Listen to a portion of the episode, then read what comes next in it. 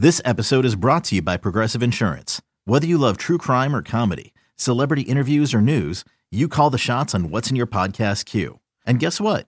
Now you can call them on your auto insurance too with the Name Your Price tool from Progressive. It works just the way it sounds. You tell Progressive how much you want to pay for car insurance, and they'll show you coverage options that fit your budget. Get your quote today at progressive.com to join the over 28 million drivers who trust Progressive. Progressive Casualty Insurance Company and Affiliates. Price and coverage match limited by state law. This is A's Cast Live, your comprehensive look at the Oakland Athletics. Watch the left field deep. Bam going back, looking up. He will watch it fly. And 29 other MLB clubs. 2 2 pitch on Trout, and he blasts one. Way back. Bellinger hits one out. Pete Alonso, he's your home run derby champion. Join us as we take you inside the baseball universe. From spin rate to juiced balls to game changing moments, we have you covered. Spend your afternoon with us next from the town, only on A's Cast Live. A's Cast Live. Here's Chris Townsend. Well, it is a little A's Cast Live. Hope everybody had a good Memorial Day and everybody was safe. And we're back at it with a little A's baseball coming up here. Game two of the three game set between the Athletics and the Seattle Mariners. We got a great lineup for you. We're rolling today. And I mean rolling today in A's broadcasters. Vince Cotroneo will be here at 4:30 and Glenn Kuiper at 5 o'clock. And then at 5:30, National Baseball columnist Scott Miller will join us at 5:30. So Cotroneo at 4:30, G Kipe at 5, and Miller at 5:30. You know, the first thing we're going to start out with today is good news is the A's still have a half game lead in the West. The bad news is they stink in division. It's just a reality. They're 8 and 13 in division. You know, after the A's went through all of that, you got to go to Tampa, you got to go to Baltimore, you got to go to Boston. You got, and we're like, you know, just wait till they can get back into division. And they've just they've not been good. They're one and three against Seattle. They're three and seven against Houston. Four and three against Anaheim. I don't call them LA. That's eight and thirteen in division. Boy, what would their record look like if they actually just played somewhat better in division? And how much bigger of a lead would they have? And the bad news for today, where we are hoping, but you know, the more Ramon Laureano set out, the more you realized he's got to go on the IL. And that's exactly what's happened. Retroactive to May 28th. Skye Bolt, who has been red hot. I actually had Skye Bolt in one of my uh, minor league reports. He was he's been swinging it.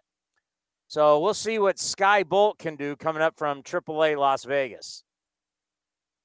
Because at some point you have to start looking how are they going to get some offense from a left-handed bat in the outfield? Because Seth Brown is just not getting it done. He is he has shown flashes no question of being able to hit for power. But you got to be consistent. And there's so many guys on this team right now that are not consistent. And to be honest with you, really, really struggling. You know, the whole let's wait till May, the whole it's early, that's over. We've hit Memorial Day. And today actually is officially a third of the way into the season. And when you start looking at some of these averages, my God, Seth Brown's hitting 204. But then again, Stephen Piscotty's hitting 202. Elvis is hitting 202. Matt Chapman, I mean, I, I don't know what's wrong, but something's wrong. Matt Chapman right now is hitting 203. He's got 70 strikeouts. But here's a little note on him. Chapman is 3 for 36. That's 0.083. 13 strikeouts over the last 12 games. His 203 average and his 341 slugging on the season are both career lows. I, I, I don't know. Everybody says he's healthy, but he is just not making contact. He is not making quality contact. And I think for all A's fans watching it, it's it's it's it's painful. I mean, this was his day yesterday. This is the guy represented by Scott Boras who wants a lot of money. Yesterday, fouls out to the first baseman in the top of the second, strikes out looking in the fourth, strikes out swinging in the seventh, and strikes out swinging in the ninth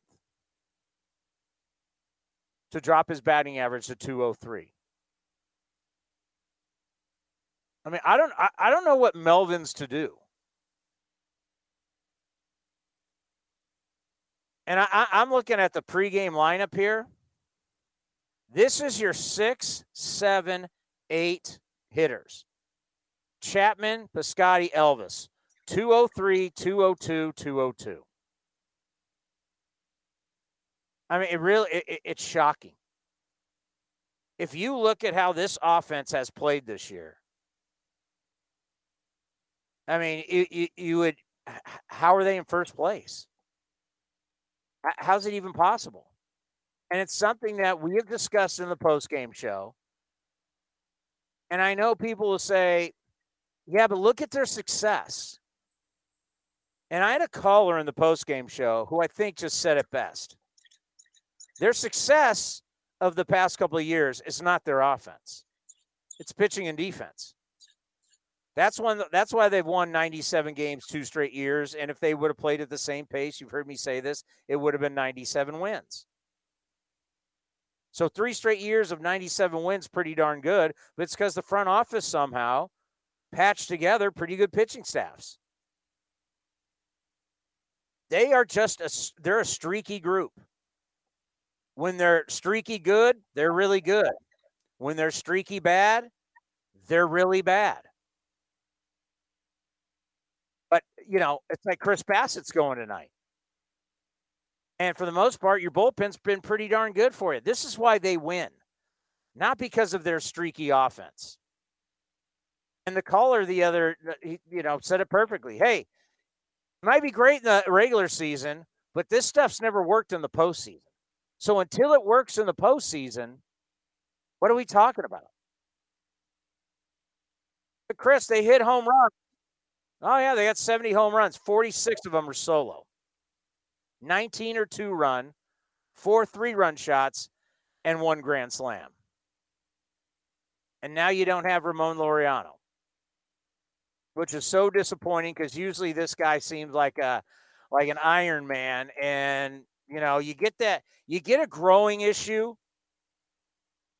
Commander Cody, you get that old groin issue the only thing you can do is rest, and you can't push it because if you push it and it gets worse, that means you're going to be out more time. Yeah, and it was disappointing because I think Bob mentioned it yesterday in the post game comments that you know it was he didn't look good and they were going to make a move today, and I think a lot of people thought it was going to be Luis Barrera that was going to come back up, the A's hottest hottest hitting outfielder in the minor leagues in AAA Las Vegas down there in Vegas with Fran's boys, but it was Skye Bolt that came up because he's more of a natural center fielder and that's more of a fit you can keep Canha playing left field, and you can put you can put Skye Bolt in center. And it's disappointing because Laureano's having he was leading uh, center all center fielders in home runs. He's having a good year, and you know he was my guy. It was the uh, A's All Star. You had Mark Canha, and it's and now he's he's going to be out, but it's retroactive to May 28th, so he could be he'll come back sooner rather than later. Hopefully, fully healed from that groin injury, and the A's can get him back in the lineup because he's a guy that literally will run through walls for you. Where Rob Refsnyder, I don't know if you saw that play yesterday with the Twins where he literally ran into the wall uh, trying to track a fly ball, and the the was it, it was it, it was in Minnesota. They did a chalk outline of him running into the wall, which is kind of funny. But Ramon Laureano literally run, will run through walls for you, so it's disappointing to see him out. But you want to see him back in the lineup. And going back to Matt Chapman. No, no, going back to your bad cliche. Uh, that, is that is that going to make our top ten bad cliches? Uh, running through walls. Uh, that's he'll a, run. He'll run through a wall for you. Uh, I mean, we already know what number one is. He's a professional hitter. Uh, that's gonna be hard to top. Um, I, I think he'll run through for. I think that has to be in there for sure. That definitely makes the list. I gotta. Just, hey, just to give you an idea, Skye Bolt. I was looking for it because we get a minor re- minor league report every day. Skye Bolt had a 448 on base percentage, which ranked fourth among all AAA batters. So he's been playing well. Now, the problem with evaluating that is that you're playing in Las Vegas.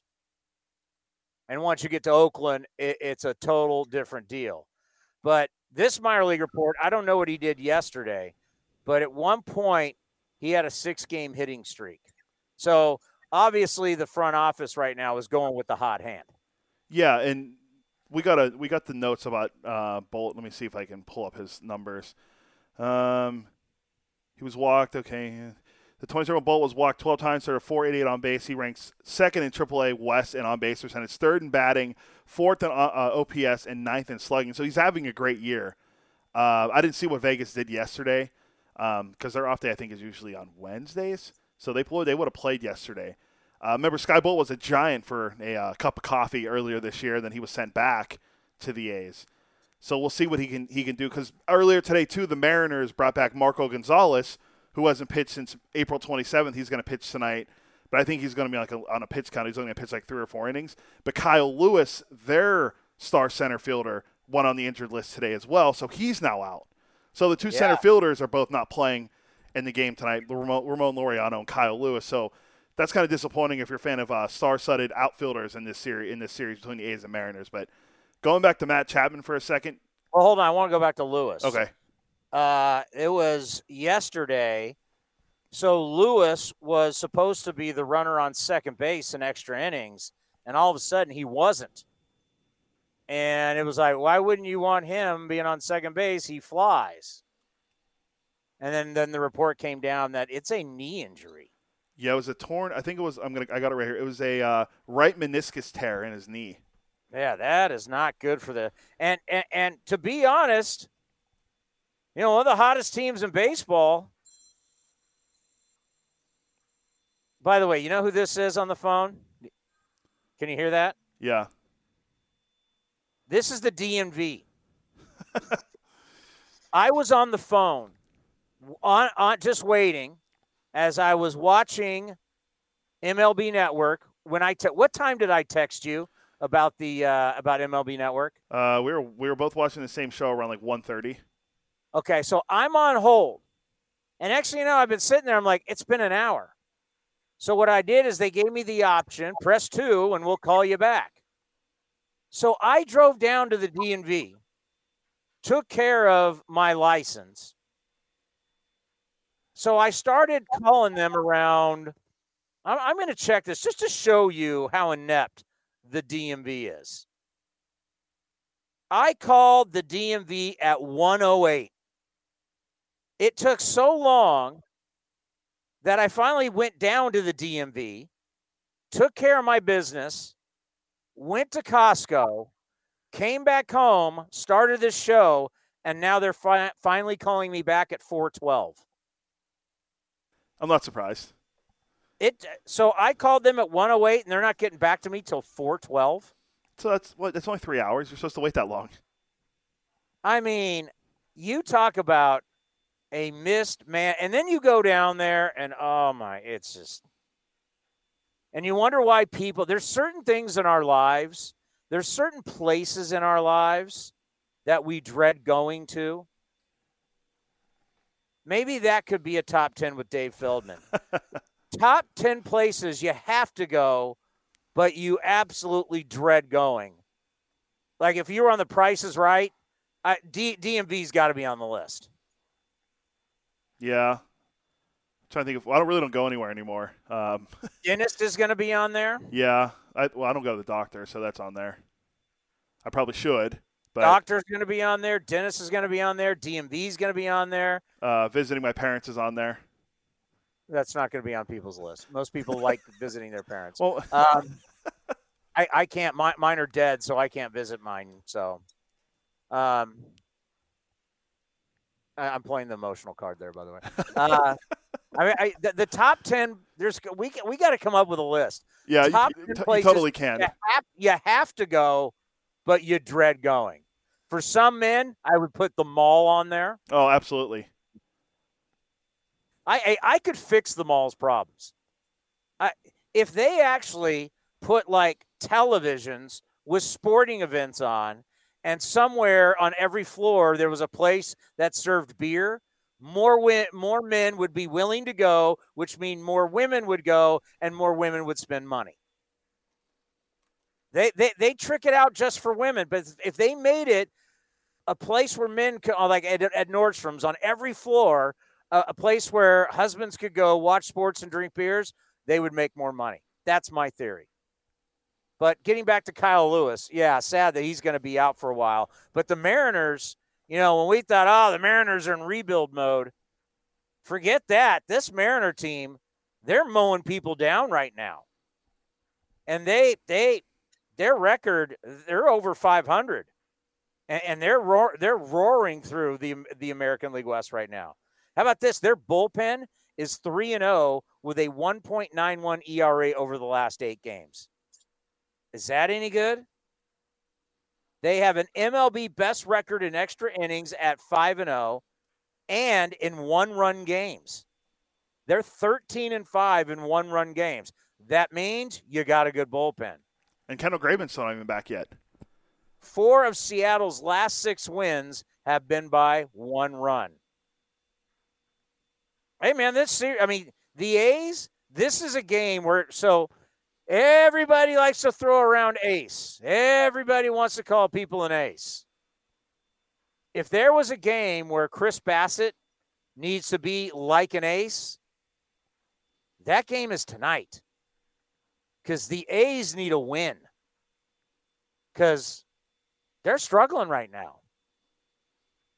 You got to put up a ton. I mean, until the offense really gets going, and I know they scored five yesterday, but until the offense gets some consistency, there's got to be a lot of zeros put up on that board. And the bull and yesterday's game, I talked about this with Ken Korak in the post-game show. Extra innings, if you win it, you're leaving the ballpark that night all fired up and you don't care that you played extra innings. But when you lose a long game like that, and you exert so much and you come away losers, oh man, Cody, that that's a that's a punch in the gut right there. So that's why this start right here is huge for Chris Bassitt to mow down the Seattle Mariners and get some good mojo going for the A's. Yeah, and like I said, Marco Gonzalez is back. He hasn't pitched since eh, what April 27th because of a forearm strain. He's only going to go like three or four innings, according to Scott Servais, is what I read. So you're trying to get to him early. He's he's what they would call, I guess, he would be the Mariners' ace, uh, but he's coming back from an injury. This is a there you, uh, there you go again. Yeah, hey, ace out there. Hey, I'm just throwing what other people say because I'm with you about throwing the, the term ace out there. Jacob Degrom is an ace. He won six innings last night, struck out eight, and he had like his average fastball velocity was 100 miles an hour. He has a .71 ERA through eight starts. That is what we call an ace. Okay, we're, we're throwing the loosey goosey term ace out there for everyone anymore just because the guy's leading a staff. Zach Gallen was the ace of the Diamondbacks last year. He's not an ace. Okay? So let's just pump the brakes on throwing the term ace out there. But so, so the, the rule is this not every staff has to have an ace. You have a good pitcher, he's but he's Thank not an ace. He's the best pitcher on your team, but he's not an or, ace. Or how about this? You have a guy having a good season on your team. Yes, that that's a very fair point. I've seen so many guys, not just with the Pirates, I've seen with a lot of teams where a guy has had a good year and they go, "Oh, he's the next big ace." No, he's not an ace. He's just a good pitcher on a bad team. Hey, by the way, uh, Refsnyder, if you want to see the picture of it, there's a great picture right now. CBSSports.com. It's on the front page. You see how his face is just planted into the outfield wall. And uh, years ago, it was one of the mats. We had two mats come up, and I always made the joke because they both weren't very good, but it was the two mats. Look this up, up Cody, because he ended up going to There was two mats. I want to say it was 2012, and this mat ended up going and playing for the Dodgers. But it was literally the most clueless route I've ever seen to the ball, where you appreciated the effort. Matt Carlson, not Matt Carlson.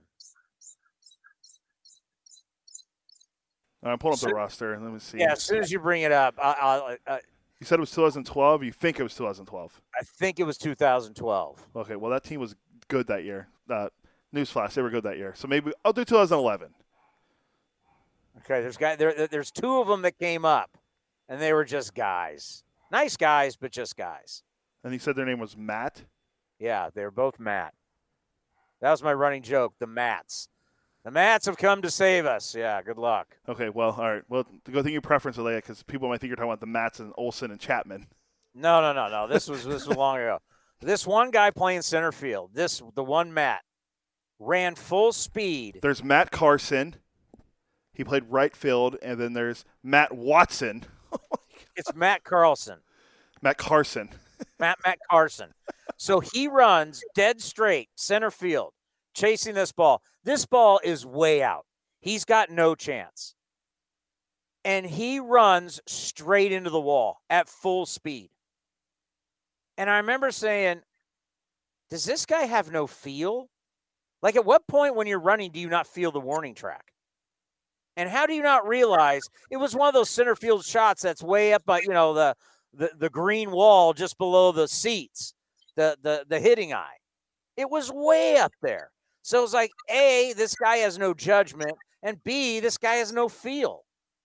How do you run? I mean, I could see if the ball's just getting over and you maybe run into it, but when the ball is just launched and everybody in the ballpark knows it's gone, and you run full speed face first into the wall, that's where I go.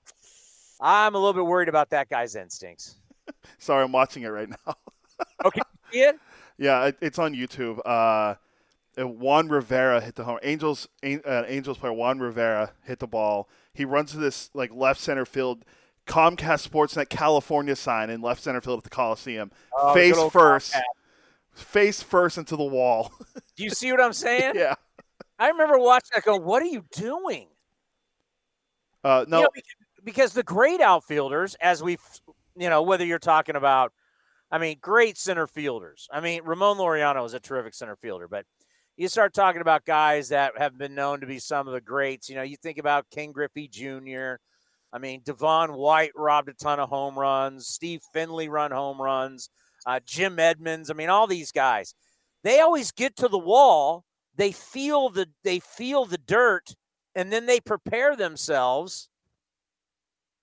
I sent it to you. You don't have to watch it right now, but I sent it to you so you have it for reference. Oh, I gotta watch it. But they prepare themselves to jump over the wall and get the ball. Yeah, and Well, What are you doing if you're just running straight into the wall? Yeah, and I'll and I'll give I'll give the benefit of the doubt to Refsnyder because he's actually an, an, an infielder by tur- that's what he came up as. So he's playing the outfield at the outfield with the Twins.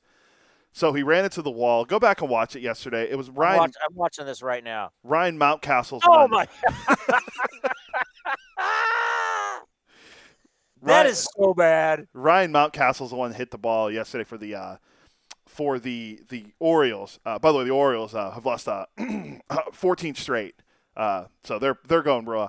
Where the Rays have won 16 of 17, the Orioles have lost 14 in a row. So uh, there's your AL East update. If anyone's anyone cares how that how that division's going, Orioles are looking to avoid only their second 15 game losing streak in franchise history.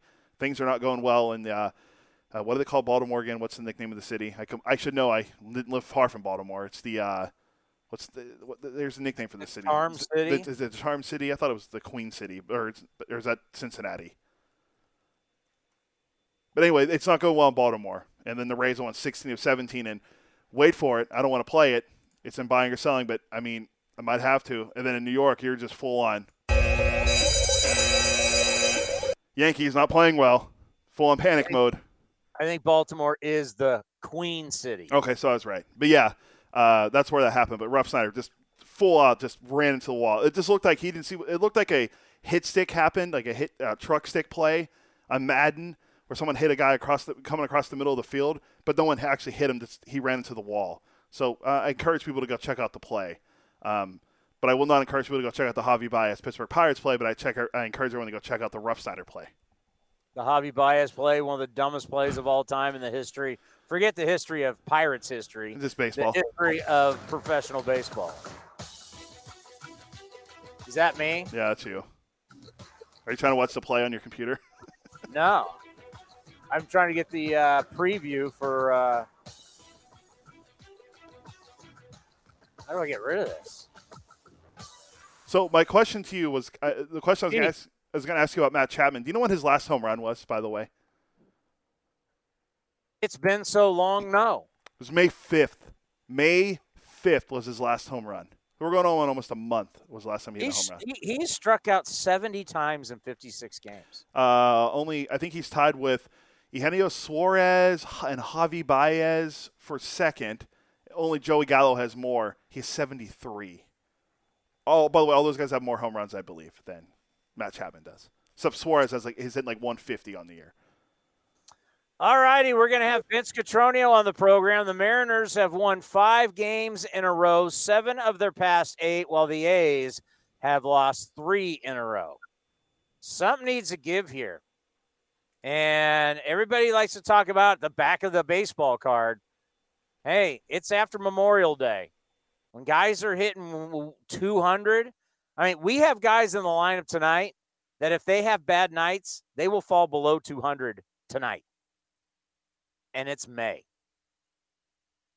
But it's an epidemic. It's all around baseball. Kelenic's hitting for them. Kelenic's hitting 118.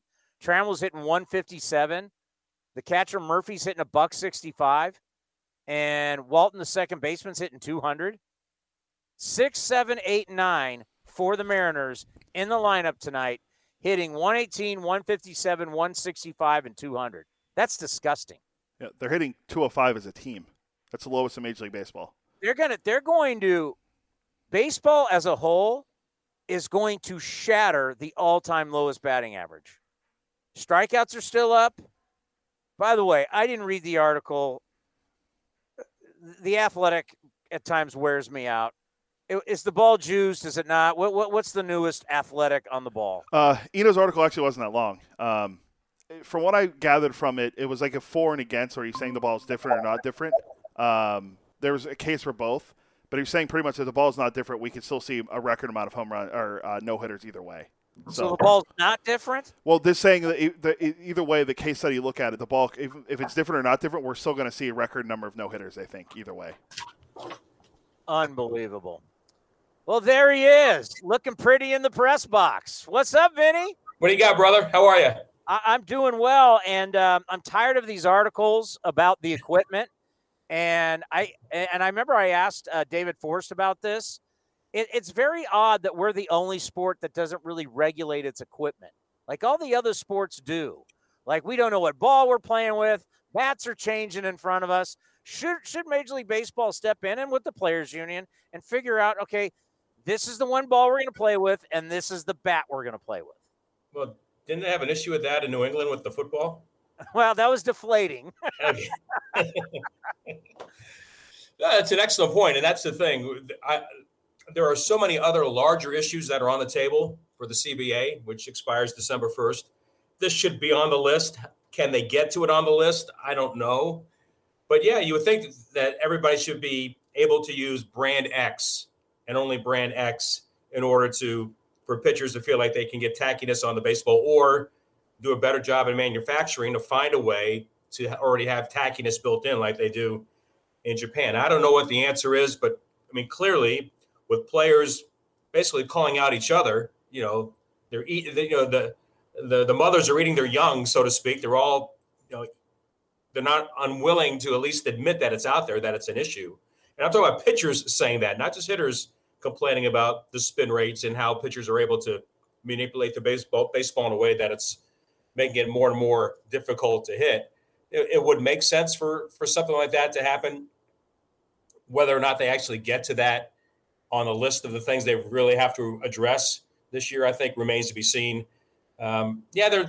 I would like to have a little more transparency on what's been happening so far. You know, we started with this Trevor Bauer thing when the Dodgers were in town, and they we we actually witnessed with our own eyes them physically taking baseballs out of play and then taking them up to the umpire's room.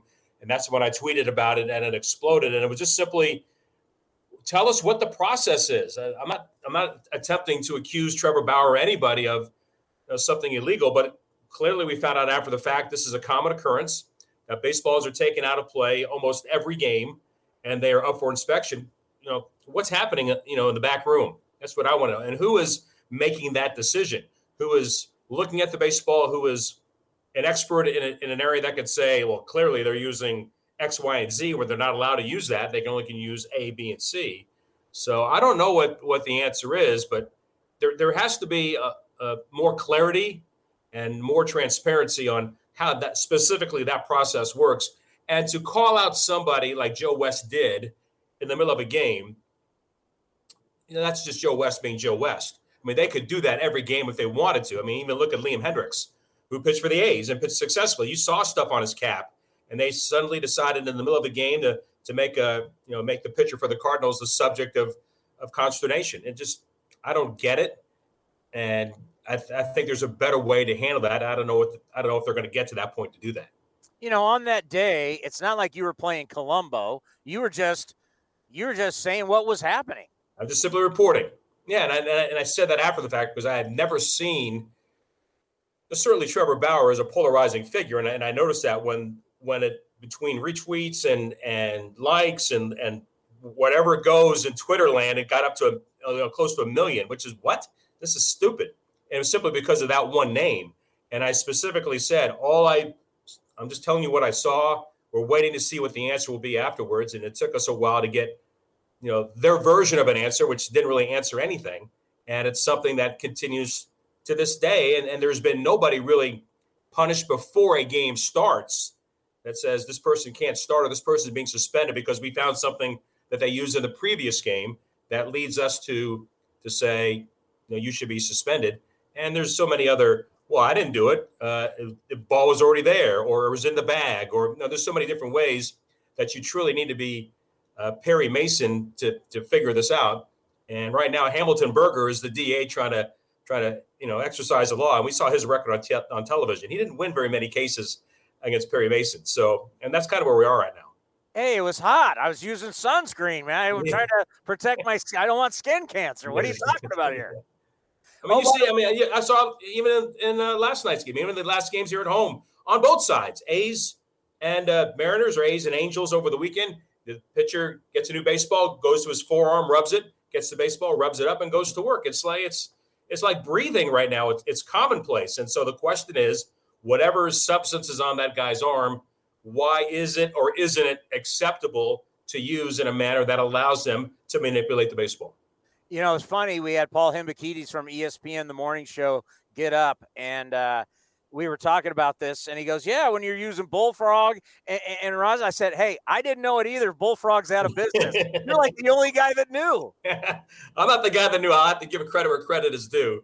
Uh, that came from Voos. Steve Vucinich would know inside the clubhouse, and he's heard, you know, certainly he's heard a lot of the shows, and he said, yeah, the, those guys keep talking about bullfrog, and it's kind of like a, it's almost like a general term now. I mean, you say bullfrog, yeah. you're thinking of you're thinking of sunscreen, but bullfrog, to their credit, at least had that kind of uh, standing in the community, but apparently not good enough to sell it. So, so do I go Coppertone now? yes. what, what, do I go? That's for you to decide. Walk down the aisle, pick out a couple of brand names, and, and and do what you want. Well, you know, my favorite is the generic CVS, uh, 50 SPF. That's my favorite. Uh, when you look at tonight's game, just kind of like how the team scuff a little bit, how big of a start is it for uh, Chris Bassitt? I think Chris Bassitt's fine. I mean, Chris Bassitt is he, he's one of the best pitchers in the league. He, he knows what's at stake. He knows that likely he may not get a lot of offense. That hasn't bothered him so far, especially on the great run that he's on right now. I think it's more important to figure out what the A's can do offensively. I mean, they are they are they are in a basically in a total team funk outside of maybe Matt Olson, and to a certain extent, you get encouraged by what you saw from Chad Pinder last night. But everybody else, there's uh, there's not a whole lot that's that's consistent. To me, what's been encouraging to see, and, and it's lost in the shuffle of this team struggling to score runs, is how much Matt Olson has begun to use the entire field he was, you know, a hard pull, better than 50% pull guy for a good portion of his career. And now you're seeing him, and we saw it again last night. Bullet to left center, doubles down the left field line. He's taking the pitch away and he's doing some damage with it. I don't think it's necessarily going to reduce the shifts. He's been shifted all but six times he's been at the plate. So I don't see that happening. That probably was because of a scenario with runners on base. So, uh, but to see him do the kind of things that Joe Fan is asking the player to do, which they think is so easy, well, just hit the ball the opposite field. Just hit that 95 mile an hour moving pellet coming at you and just serve it the other way. It's certainly easier said than done, but I think what Matt Olson has accomplished here recently, and I'm talking about, you know, 10 day to two week trend that we've seen more of that center, left center, left field line. Uh, that's really encouraging for a player that has already proven he's a premier offensive threat. And if he can add this to his arsenal on a consistent basis, it makes him tougher to defend, gets him more hits, gets the average up, gets him a chance to drive in more runs if the A's get some guys on base you know, if we could go down the clubhouse, I would like to ask him is one of the reasons he's made some of these adjustments is because he's watched Mitch Moreland and the success that Mitch has had at times going the other way, if not almost hitting one out down the left field line. But a couple times Mitch has hit a ground ball to short, gotten that base hit. I wonder if he's he looked at that and gone, hey, that's not a bad strategy. Well, I, I think it's encouraging whether it's because that's part of the equation or he just simply is recognizing – what teams are doing to him, and there are there are RBIs as well as base hits to the other side of second base. You know, and he's even tried to lay a bunt down once already this year, which didn't go well. But he is thinking about those things, even though he knows that it's not going to it's not going to change the shift. But if they keep on pitching him over there, and and he gets a chance to do what he's done to that side of the field, it just makes him a, a tougher player to defend.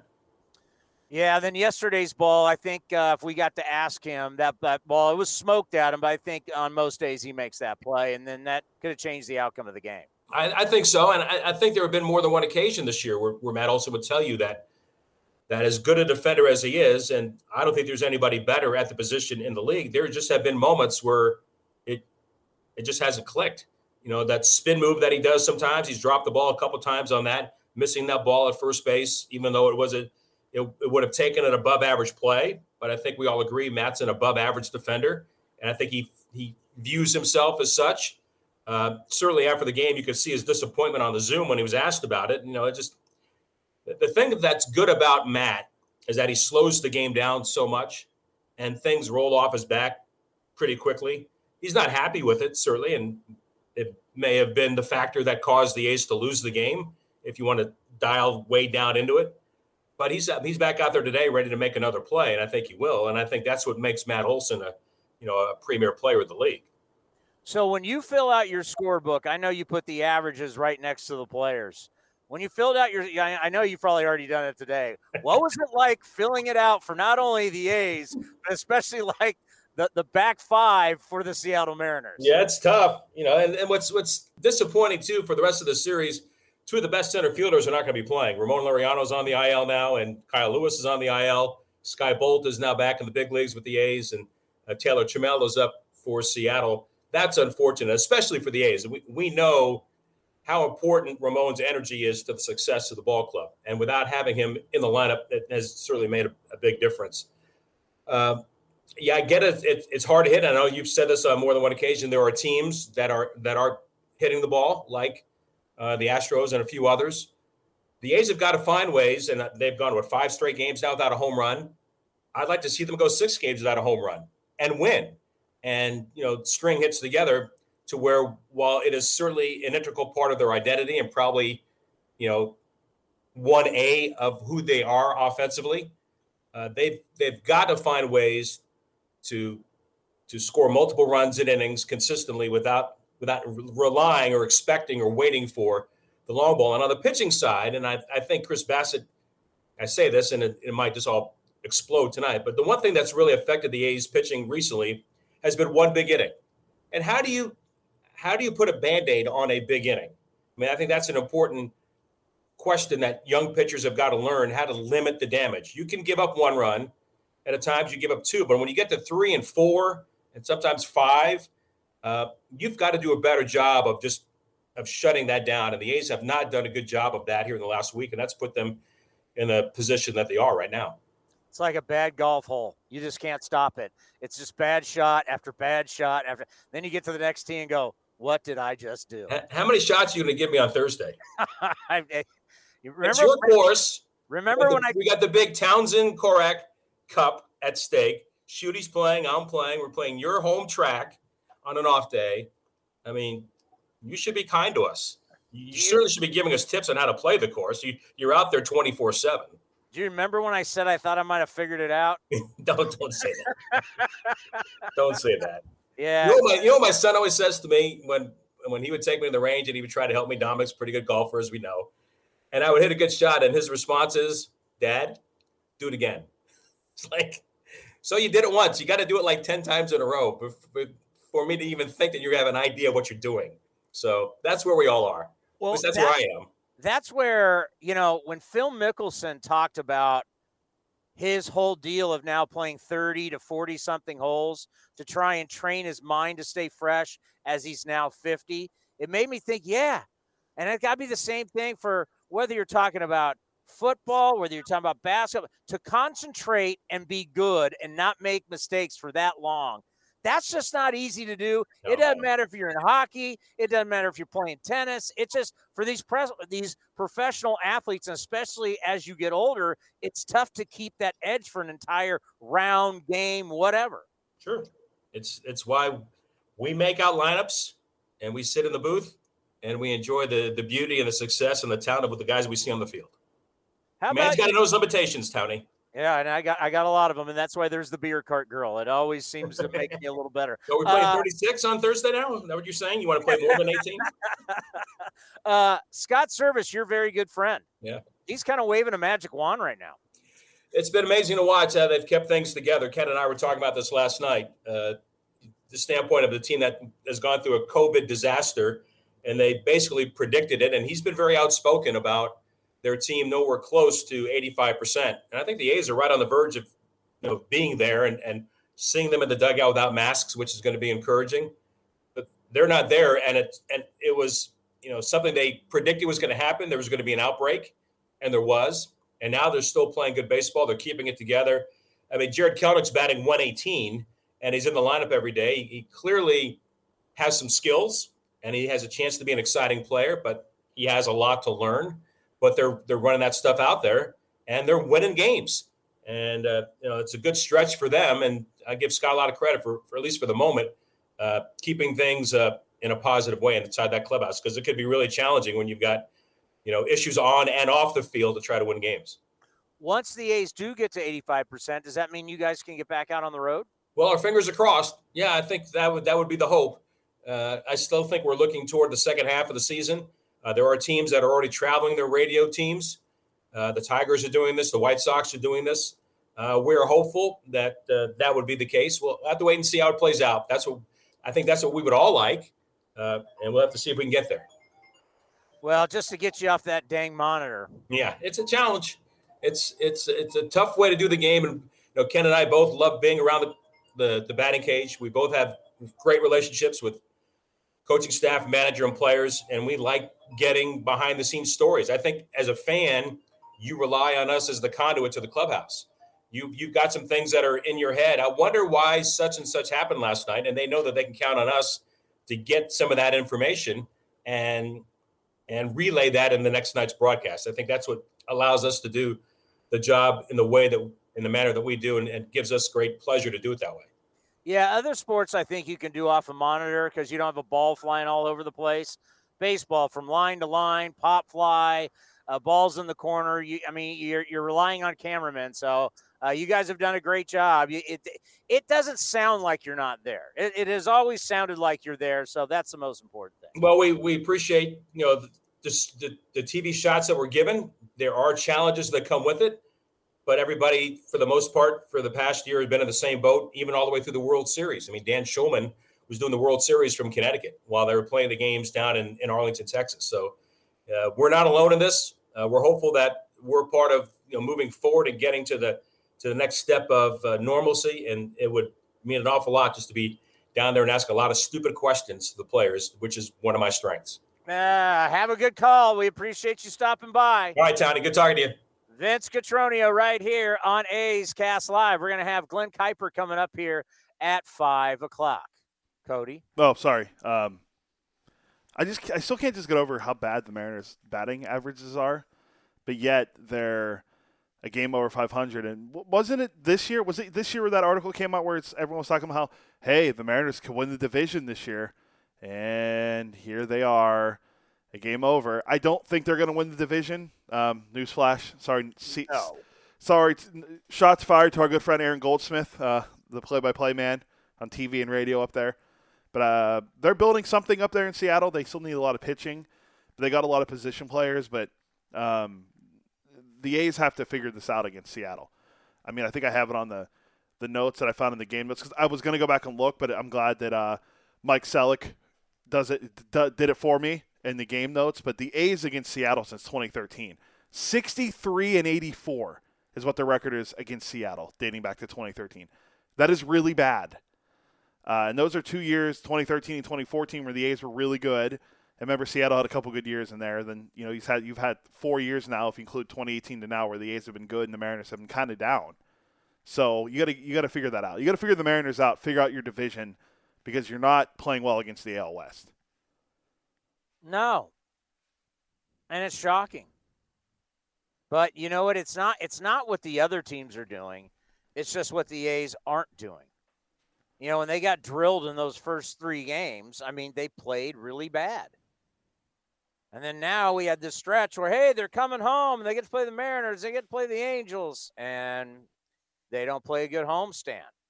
Well, now you're going back on the road. They've been good on the road. And you lose the first game in extra innings. It's just been uh, it's it's been a roller coaster so far and hasn't been a whole lot of consistency. And that's why you look up in the standings and to say you lead by a half game, you feel very fortunate. But a lot of that is that 13 game winning streak. Which you haven't been good. You haven't been good since you're 17 and 18 since that 13 game winning streak. I mean, how long ago? Oh God, it feels forever ago. I mean, it just feels like you know, riding on just just just riding on all this emotion and how great everything is, and you've won all these games straight, and look at the A's, and man, you look back, it's like, God, that was forever ago. But that's why they're still in first place. Yeah, because remember, remember, remember when we finished our season series against the Rays, and we're like, ah, the Rays are okay. They're kind of, you know, we'll see what they do. The AL East is kind of, you know, the Red Sox are better, and the Yankees are going to be better, and the Jays. Uh, the Rays have won 16 of 17. They're 35 and 20, and they're first place in the AL East. Uh, they're they have like a plus 65 run differential in that in the last 17 games. Uh, they have an ERA under three. And remember those two guys they got from the Brewers, and I was like, watch those two guys. They're to be good. The, uh, one of the guys, uh, J.P. Feyereisen, has an ERA. He's allowed one earned run the, since he's come over from Milwaukee. So uh, whatever the Rays do, if they fleece you for relievers, they know what they're doing. And there was an, there was a, a piece in the Athletic today. Um, Melissa Lockard, who we're to have on tomorrow to talk about the uh, the minor leagues because it's going to be interesting because we can get her t- take on Skye Bolt coming up. Um, I was looking through it, and there was a piece talking about how the A's should try to make a move to get Richard Rodriguez, the closer from the Pirates, who's been uh, lights out for them this year. He's been like the biggest trade piece for them, and their second baseman Adam Frazier, who could be a combo piece if the A's want to try to get him too. And he's actually be great for the A's bullpen. He's under team control and only makes like one and a half million dollars for the next two years. So that'd be a great a, a great uh, piece to try to get. And you wouldn't, and the piece in the Athletic has them giving up like Luis Barrera and like a, a lower minor league guy to kind of get uh, Rodriguez. So that'd be a great move to make I, if you can I, make it. I would do that in a second. That's what I mean. Like you, if you can make that move to get a, cl- a closer, I know Rodriguez is thirty, but still he doesn't make any money. It- it is win now. This is not. This is not building prospects for the future. If Barrera is just a contact guy, which I like that, but I don't know how much you see him in the future. But if you're, t- I mean, you you need an arm now. I mean, last not not last night, yesterday showed you that. Yeah. You need you need you need an uh, you know, and then think if Trevor Rosenthal comes back. Now you start looking at you know having close to what you would call an elite bullpen. But right now you're missing that guy.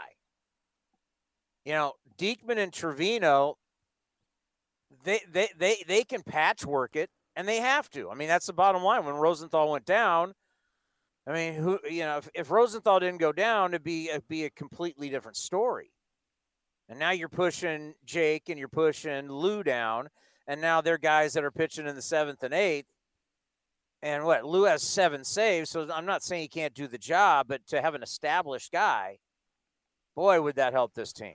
Yeah, Rodriguez is he, he's 31. He's three and one with a 1.61 ERA in 21 games. He has six saves, 17 strikeouts, and 22 and a third. He's a free agent in 2024, and he's making uh, he's making 1.7 million this year. So he has like two more years of salary arbitration. So he might get an increase in salary, but still, I mean, you're it, trying to win now. Yeah, you're not. The window, the window is open now. You've got to seize the moment. And then the other guy they mentioned was Adam Frazier, the Pirates' second baseman. He leads the National League in hits. So uh, there's there's the guy that you can get who the guy uh, that gets hits. Yeah, a guy, a guy that makes contact. Frazier right now for the Pirates, who are the worst team in the, the National League. Uh, Frazier right now is hitting 332. He has 69 hits and 208 at bats, two homers, 18 RBI, three steals, 29, 28 runs scored, and he has a 140 OPS plus. If you can get if you can try to get those two guys, bring them in. Bring him and let Jed DH. Yeah, and you and Frazier was linked to the, a lot of people were trying to link Frazier to the Pirates last year or to the A's last year. So, and he's not a free agent until 2023. He's making four million this year. So those are guys. That, that was an interesting piece in the in the Athletic from uh, I think it was Rob Biertempfel who covers the Pirates, Melissa and Alex Coffey who covers the A's. So that was a, a piece I was looking at earlier that they were linking the, those two teams if they were trying to make a trade. When do we have David Forst on Friday? Probably Friday. I'll text him tomorrow and try to figure out. It'll be. I want the truth. Are you going to make a deal with the Pirates? uh, as his phone's buzzing in the background. Like, like no, i I'm not talking to the Pirates. yeah. And, and then we find out like later on over the weekend, A's Five acquire. hours later, Yeah, yeah, the A's have made a trade with the Pirates. or it's like another team. He was, he was making it. He was talking to another team about someone else, and then like it later comes out later that uh, later on this season they do make a move, a move with the Pirates. Well, they're going to make a move. I mean, there is no doubt they'll make they'll make some type of move, if not multiple moves to help out the bullpen. Now, are they going to do anything for the offense? I don't know. Trevor Story. That- That's the thing. We just we just don't know what people want for these certain guys. I mean, think if you wanted to now try and get Kris Bryant as Kris Bryant is back and just killing it. and the Cubs are playing well. Get there in first place. I, I don't I I don't know what to think about them. Like they're supposed to be rebuilding. They they, they don't want to spend money. They want to tear it all They tear it all have- down. They still have, they still have talent. Yeah, and but but they want to tear it all down. They don't they, they want to rebuild, but they're in first place. Cubs just seem like a, they seem very dysfunctional. Uh, well, we they, got good players, but we don't like our players. These players won a World Series, but they didn't win enough World Series. We need to move on, but we really can't move on. They just seem like they're they're all over the board. The Cubs are all over. But Baez hit what two home runs yesterday against the Padres. yeah, Bryant Bryant's coming around. Bryant Bryant Bryant keeps hitting like this. He's going to put himself in the MVP talk. yeah. I'm, I'm gonna pull up his numbers right now because he he is playing a lot better and he's he looks healthy. Oh, dude, he's he's killing it. Third, uh, 324, 12 homers, 36 RBI, uh, a 1,016 OPS, a 183 OPS plus, 36 runs scored, and 185 at bats, a, t- a 2.4 WAR. Uh, yeah, he, uh, yeah, he's um, he's, he's I think he's in the uh, MVP discussion right now. right now, go looking at the if it, it- like let's say the season ended now, like it was like last year, you know, it's sixty games and it's over. On the left side of the diamond, you've got quite a few guys that are playing well that are going to be free agents. But are they going into free agency at like the worst time a free agent in recent memory could be a free agent? Now, we thought with the pandemic that was the case. But now you're still going to have the ramifications of the pandemic. And now you're going to have a full on fight between the owners and the players to get a new CBA. I don't know. I mean, I don't know how that's going to affect guys who are going to be free agents. But you've got a lot of good guys that play the shortstop or third base that are going to be free agents. and they're going to be looking to cash out. Like Marcus Semien, who's having a terrific year. I was just looking at WAR, F WAR. He's uh, uh, Castellanos is if we're going by position players. Castellanos is at 2.8, Muncy's 2.8, Bryant's 2.7, Marcus Semien is at 2.7. So there you go. Marcus Semien's a top five WAR guy right now.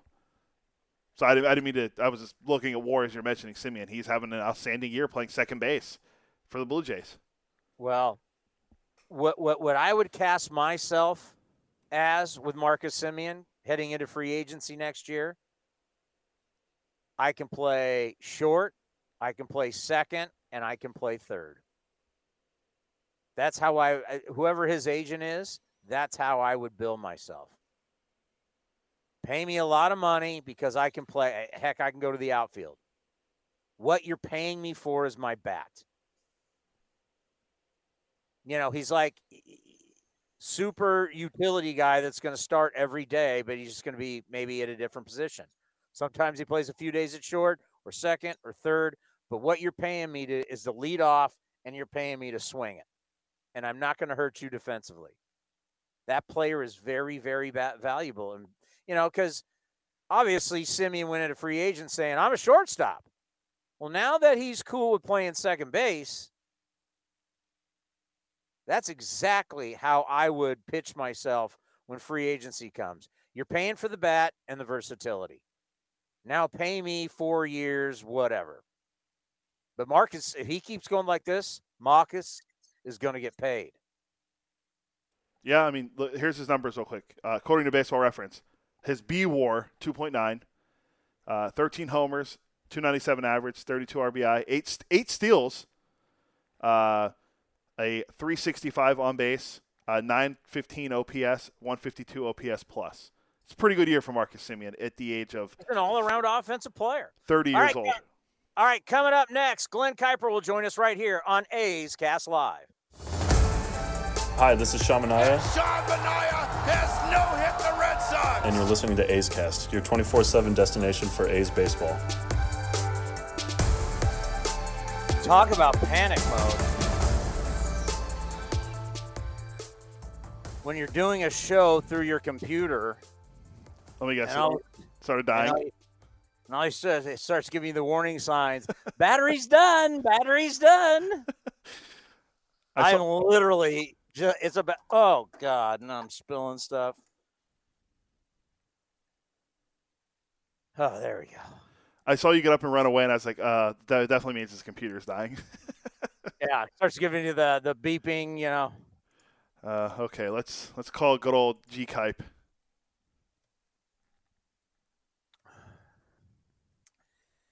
He's right next to Vinny. Yeah, it's I forgot. I completely forgot about that after I, when we had Vince on. I'm like, oh, yeah, G Kype's right next to him. yeah.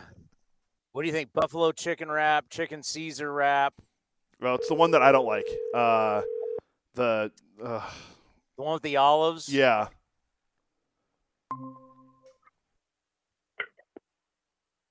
Hello, Glenn Kuiper. Hi, Tony. How are you? I'm doing well. How are you? Doing fine. Doing fine. Just uh, writing my lineup in and uh, getting ready to roll. Okay, we're gonna take two guesses. My guess is uh, gr- uh, Caesar chicken wrap. What is your guess, Cody? Uh, it's gonna be the sandwich with like olives. I forget what it's called. Um, it's like some deli sandwich. I can't remember the name of it. How about neither because I ate late at home before I came to the studio? Is that a lame answer? Oh, that's right. You're in the studio. Oh, I, I thought oh, yeah. ballpark. Oh, okay. Well, yeah, the, I, I know what sandwiches you're talking about. Yes, some are better. Some some are clearly better than others. I, I mean, the favorite is always going to be the buffalo chicken wrap. That's always going to be the buffalo yeah, the buffalo chicken wrap is pretty good. It, has got a little zing to it. It sort of stays with you for the evening. um, but some of the sandwiches, you know, the chips are the best part of the uh, the meal, which is not always a great sign. But that's all right. I miss the lunchroom though. Man, do I miss the lunchroom. I know. Just you know, getting together every night, having dinner yeah. together before the ball game was always a lot of it. fun. You know, it's amazing what, what, what we take for granted in life. I know, I know, I do. But it it was a nice. The lunchroom was always kind of a nice, um, you know, just a nice way to relax a little bit for 45 minutes before the game, and uh, you know, laugh a little bit and relax a little bit. And uh, I miss that. I, I hope we get to do it again. I don't know if we will. Maybe next year. I don't know about this year, but um, oh well. What can you do? So, how is it doing it from a studio? Um, getting used to it, you know, still not great. Um, it's never going to be great. Um, it's not easy to do, although, you know, that's just, you know, that's the reality of it right now. So I'm fine with that. But there's a few challenges. Um, you know, you miss the atmosphere because that can really carry you, whether it be, you know, at the Coliseum or, or on a, in a road ballpark. Either way, it, you know the atmosphere in the crowd kind of carries you a little bit because you're right there. So you miss that. Um, and there's certain parts of the game that you just don't see. Um, you know, we have a couple monitors that help us, and um, but you know, you just you, you don't you don't have any feel for the ballpark at all, obviously, and and that that limits the things you can talk about. Um, but you know, hey, if if this is what we have to do to play 162 games or televise 162 games, that's fine. You know, I'm I'm fine with that. So make the best of it. You know, going into tonight's action, uh, the A's are just not hitting, and they're such a streaky team. It's you know, it's either streaky really good or streaky really bad, and I don't know if any of us know how to like suggest what to do to get out of that. Yeah, you know, it's tough. We talk a lot about it, you know, Ray and I and, and Dallas, you know, we all kick it around. You know, what's what do we like about the team? What are some of the areas that are not as good as we had hoped? And you know, offensively, yeah, I, I don't know. I don't know. There, I mean, I'm I, am i am looking at the the team stat. You know, they're hitting 226 as a team, which isn't great. Um, numbers are down batting average wise across baseball, but even that is is pretty low you know, they're eighth in the league in runs scored, so they're sort of in the middle there. Home runs, they, you know, they're third in the league. Um, so yeah, I, you know, you look back to even last year, Tony, even though it was a 60 game season, they were sort of in the middle of the pack in runs scored last year too. So they're going to hit home runs. They just need to, I think they just need to get more base runners. You know, they need to get more guys on base. Um, easy to say, um, and, and I think what we also talk a lot about is where can the improvements come from? You know, Chapman's really struggling. Uh, you know, there's room for improvement there a lot. You know, Piscotty is struggling, but he's not playing every day. So it's hard to get going if you're not playing every day. Um, you know, Elvis Andrus has, has not been great offensively. Uh, is is the how much more is there there with Elvis Andrus? You know, so you sort of look at where is where are the improvements going to come from? Um, and there's a couple guys that you know need to get rolling, but are the A's going to vault into being you know the top run scoring team in the American League? I don't think that's going to happen, but I, I think they they can be a little bit better, and I think they need to be a little bit better um, as, as this season goes on. Yeah, and I think of Matt Chapman, it's just, you know, 70 strikeouts in 56 games. It's, you know, I mean, the struggles last year and then the injury and thinking that this year was going to be a different year, but it's just, it, has been a struggle and it's just, it, has been hard to watch. I, you know, I, I, don't know what they do. I mean, I mean, it's just a, a lot of non contact from him. Yeah, you know, he just looks, he looks, and, and this is like as confident as a, of a young player as you'll see um, so I don't know how much of his confidence is shaken, but he just looks he looks in the middle. You know, he's he takes fastballs for strikes. Uh, you know, he'll chase out of the zone on breaking balls, and, and you also see him missing some fastballs that I think generally he usually hits. You know, so I'm not you know, I'm not Darren Bush. I don't know how much he's pulling off or this or that. You know, mechanically, I, I I'm not sure exactly what's happening, but the strikeouts are alarming, Tony. I mean, you're talking about you're talking about a guy who has three fewer strikeouts than Joey Gallo. And we know what Joey Gallo is all about, right? It's a it's a it's a walk, it's a home run, or it's a strikeout. Um, so yeah, I, I, think there is some concern with Matt Chapman, and, and he knows that, and you know he's going to have to really really grind through it because this is not a two week thing now. I mean, this is going on. You know, we're two months into the season, and and it's really been a struggle for him. You know, we're a day after Memorial Day, and it's definitely the the third of the season is gone. What what what what do we know about the American League West so far? Yeah, that's a good question. I, I you know I think I think it's still very much a two team race. Um, you know, I like some of Seattle's young players, you know, and they're playing well right now. I don't know that that that you know they're going to be hanging around in August and September. I, I don't think that they will. The Angels can't seem to get out of get out of their way, and Texas is Texas, and so this is a two-team race. Um, you know, we've seen the Astros enough to know their offense is really, really good. Um, you know, their starting pitching is decent. The bullpen probably needs some help. Um, so I just think it's you know, it's it's clearly the two best teams, A's and Astros. That's not really up for discussion. And now it's a matter of, you know, does somebody get hot? Does somebody make a trade? Uh, you know, who who kicks it into gear between these two teams when we get to the second half of the season? Um, but in seeing the Astros, that that's sort of my take on them. They, they that's a really really good lineup. It's balanced. It's deep. Um, you know, young starters, are they ready to get to 180, 190 innings? That remains to be seen. And I think they need help in the bullpen. You know, I, I, I, if you look at the players on Seattle and you look at their statistics, you just go, how is this happening? Yeah. Yeah, that's a yeah, yeah, you're right. I mean, they their numbers are not really anything special at all, whether it be, you know, pitching or they're not scoring runs. You know, their batting average is the lowest in the American League. So they they they're really not doing anything statistically that jumps out at you. And we're also seeing them right now where they're playing well right now. I mean, you know, they've they've won five in a row, and you know they're two and a half back. I, I do like their young players, um, but I I just I don't know that that it's a Mariners team that's ready to compete uh, for the length of a, a, full season with the A's and the Astros. But I do think the future could be pretty good in Seattle because I, I, I, I like their young outfielders. Lewis got put on the injured list today, so he's going to be out for a while. But but they are headed in the right direction in Seattle. I just don't know that they're that they have what it takes to hang around this year. Now, of course, sleeping in your own bed, being at home with the family is a great thing.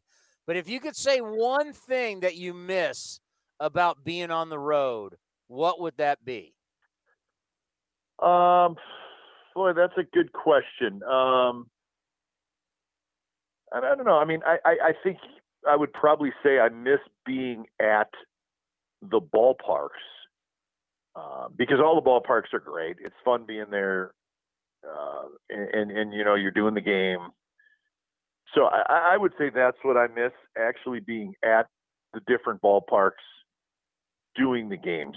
I don't miss the hotels. I don't, you know, I don't really miss flying around. I do not miss riding on buses everywhere. Um, you know, I don't really like, you know, walking around all day by myself. I miss my family, but I do miss being at at at the other teams' ballparks because that is fun. Great crowds, you know, you see lots of people that you work with every year, and you have fun with them, and so that's probably the part that I miss the most. And and that's something that I've been saying on the A's Clubhouse show because obviously I'm having to talk about ballpark issues and it's old, yeah. but I got to talk about it. And I try and tell everybody, I said, listen, when we travel around, or when I was traveling around with the Raiders, everywhere yeah. you go, everybody has something brand new. The only people that don't have something brand new it's because they have these historic stadiums like Fenway and Wrigley and Dodger Stadium. Everybody else basically has some, whether it's a football stadium, a basketball arena. Eh, so when you travel around, you realize, man, everybody has something that we don't have. Yeah, yeah, and I, you know, you know, I feel for you, Tony, because you do have to talk about this, and it's a hard subject to talk about. It's hard for you. It's hard for me. I didn't grow up here. You know, you grew up in Southern California. You know, so I I try really hard to to understand and and take the people that had lived here their whole life and grew up going to the Coliseum, take their feelings into account when I think about this whole situation. Um, but you know, the A's does the A's and the fans, the, the fans deserve something new. Um, you know, as great as the Coliseum is, you know, you oh, it's great. You know, look at all the history. Hey, there's tons of history in there. I mean, come on, it's full of history. But that's not enough to not need and want a new ballpark, right? I mean, it's just at some point it's time, and it is clearly, clearly time uh, to to move on from the Coliseum. It's just the reality of it. We see it every day, and you're right. You go to other ballparks, and you're like, "Wow, this is unbelievable." I want our fans to experience this. Um, so it's it's a really tough situation, and eh, you know, I, I I'm not always comfortable talking about it because I want a new ballpark. I let's go. But I understand that there's a lot of hurdles, there's a lot of politics involved, there's a lot of emotion involved, and you know, then when you get to the real real serious stuff, you know, Major League Baseball's involved, heavily involved. Um, so there's just so much going on. It's it's a tough conversation really to have with with anybody because there's also things going on, Tony, that maybe we don't know about. You know, so let's hope it gets done. We got our fingers crossed, um, but it's not going to be easy, and and it's it's probably a little ways away yet. Well, I mean, going back to your home, and we did the tour of Lambeau Field. Lambeau Field's been redone like four times. Yeah, absolutely. Yeah, and it's beautiful. Yeah, and and and that's the thing. If if if you know if you can do that, great. Um, but that's not happening at the Coliseum. We're, you know, we're not redoing the Coliseum.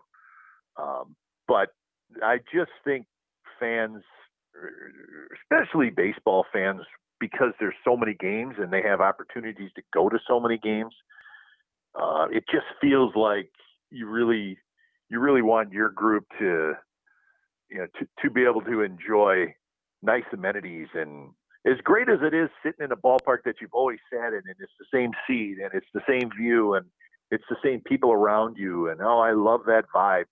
I get it. I do. I really get it. But there's a lot more to it than that, I think. And uh, you know, I hope I hope A's fans kind of understand that. Every sports fan should at least once in their life experience game day for the Green Bay Packers. Absolutely. And I, I know I'm biased. I grew up there. I've been a Packer fan since I was one day old. You don't you don't grow up there, born there, grow up there, and live there without being a Packer fan. It's just it's sort of against the, the law. Um, you kind of you got to sign a paper when you come out of the womb. You know, like yeah, I'm a I, and I am a Packer owner, by the way. Just so you know, you are talking to ownership here. So. Oh, have you? Um, have, I, I, I, saw the Absolutely. pictures. I saw the pictures. Absolutely. Have you ever gone back to one of the meetings? No, I have not. I have uh, not. They run the meetings without me, even though I am again ownership. but yes, I have the certificate, so I am a, I'm an owner of the franchise. Um, but yes, as much as you know, maybe pack, people who are not Packer fans, I get it, but you should go one time because it's pretty awesome. And I know Tony, you were there, and I would imagine you probably ran the show and you probably had a pretty good time. Uh, and not not not only, and it was also Wisconsin was playing at home, and so on Saturday it was all about the University of Wisconsin all around Green Bay. It was a great time. By the way, before yeah. before we let you leave, when they call you about what they're going to do with Aaron Rodgers, do you say keep him or trade him?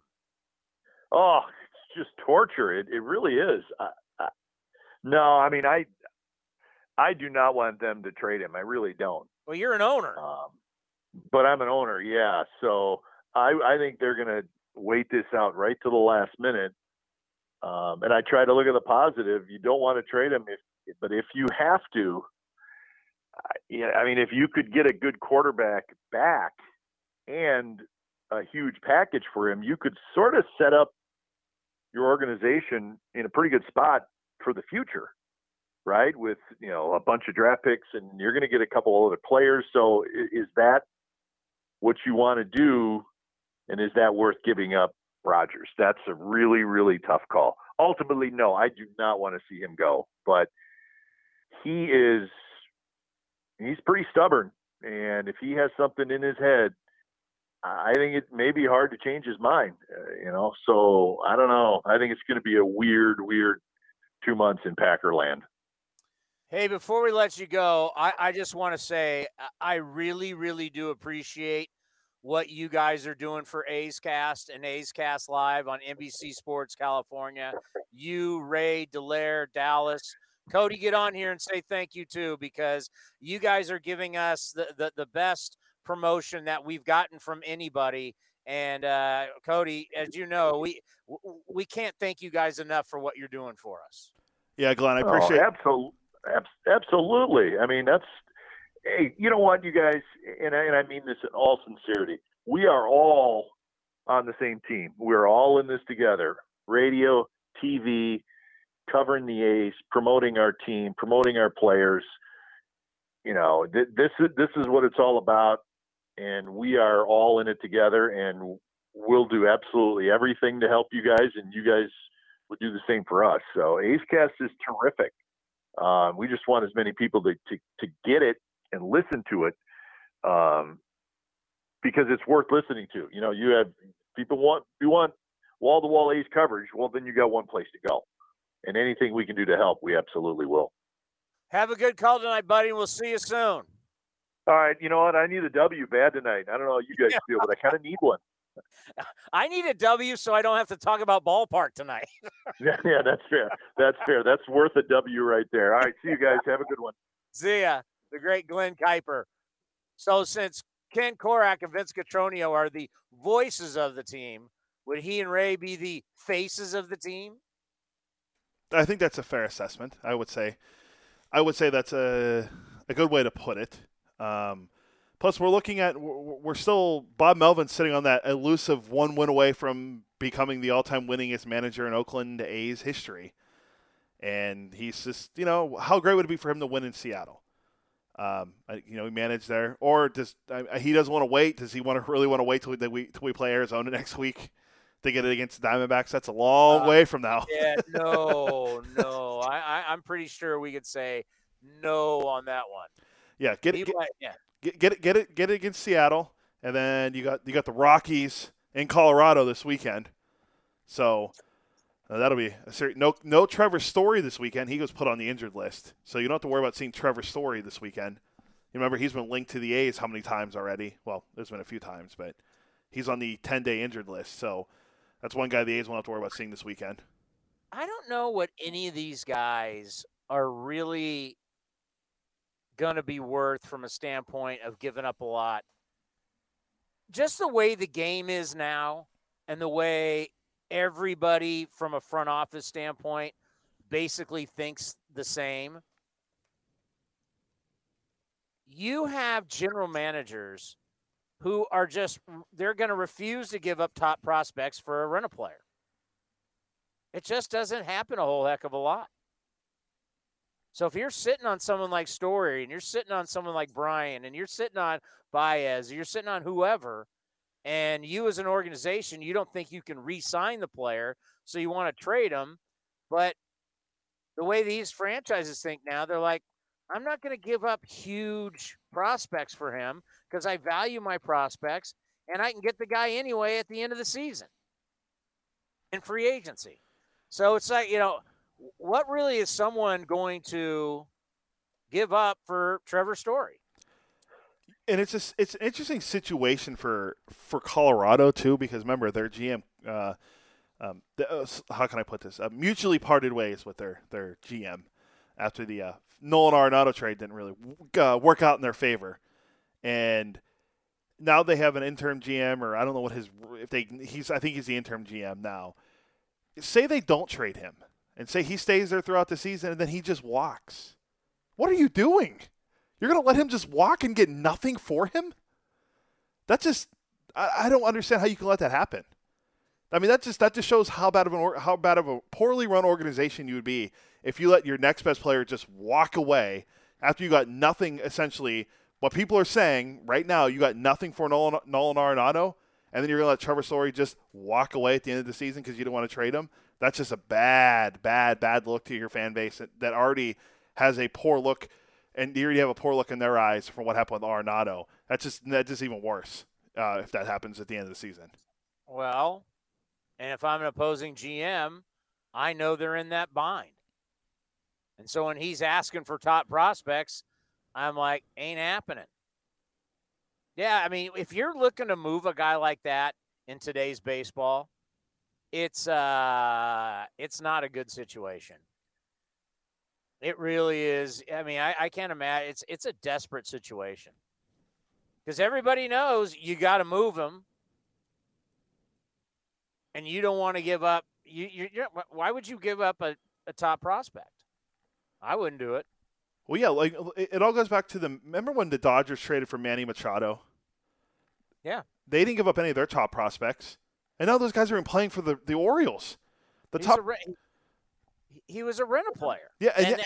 the Dodgers weren't going to resign him because Seager was coming back from Tommy John surgery. Yeah, and, and, and the guys they gave up, none of those guys are really been doing it. The, the the biggest guy they got they gave up was like uh, was uh, Diaz, I believe. He was an outfielder, and I don't even think he's even debuted yet for the Orioles. And it's been years. None of those guys have even done anything for the Orioles. Well, here's the deal, because they're just trading guys. Ex- exactly. The, the, You're trading guys, and you know what? I'm going to put a group of guys together, just guys.